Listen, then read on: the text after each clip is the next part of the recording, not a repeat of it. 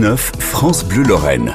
Bonjour bien Huguenot. Bonjour Damien. Aujourd'hui, direction à Gondange, chez Roger Brich, un ami proche du président du Brésil, Luis Ignacio Lula da Silva, dit Lula. Oui, alors figurez-vous quand je suis entré la première fois dans son appartement, mmh. alors dans l'appartement de Roger Brich, hein, pas de Lula, une photo m'a sauté aux yeux. Roger Brich et Lula assis côte à côte.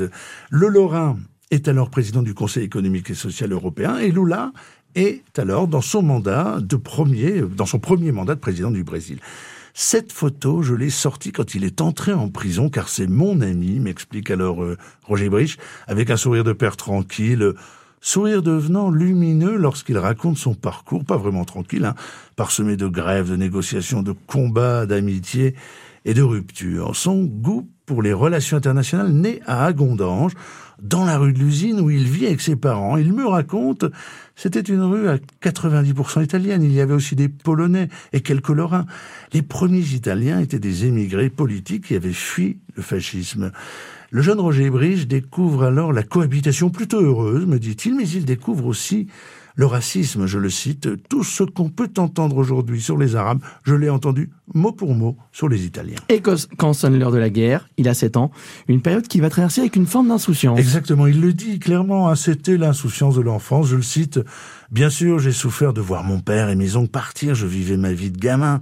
J'attendais les alertes du soir et j'étais heureux quand elle nous disait que nous n'aurions pas école le lendemain. voilà. Alors, c'est après la libération qu'il va vraiment entrer dans le dur de la vie. En 1946, il a 14 ans, il part au Turbin. Mmh. Alors, il est d'abord apprenti dans une entreprise de fer-blancherie et de zinguerie, puis il quitte la petite boîte pour la grosse. Il entre à la SAF, Société des aciéries fines de l'Est. C'est une filiale de Renault hein, qui produisait des tôles et des pièces forgées. Il est tuyauteur et en 1957, il fait son entrée dans le monde syndical à la CFTC, puis à la CFDT, où il gravit tous les échelons et il devient secrétaire national. Et alors, à la fin des années 70, Roger Brich part au Brésil avec quelques collègues de la CFDT. L'objectif, c'est d'épauler les syndicats qui sont opposants à la dictature avec des programmes de formation et d'aide à l'organisation. Et Roger Brich raconte, c'était la dictature, donc on était cachés dans des couvents pour faire nos cours. Et là, il fait donc la rencontre de Lula, qui est métallurgiste comme lui. Le courant passe immédiatement, ils s'apprécient, deviennent amis, se revoient et ne se sont jamais perdus de vue. Lorsque Lula euh, a été élu euh, pour la première fois président du Brésil, il a convié le Mosellan à la cérémonie d'investiture. C'est une belle histoire d'amitié. Des portraits tirés de son livre apparaître le 8 septembre prochain. Les glorieux 146 Lorrains d'ombre et de soleil.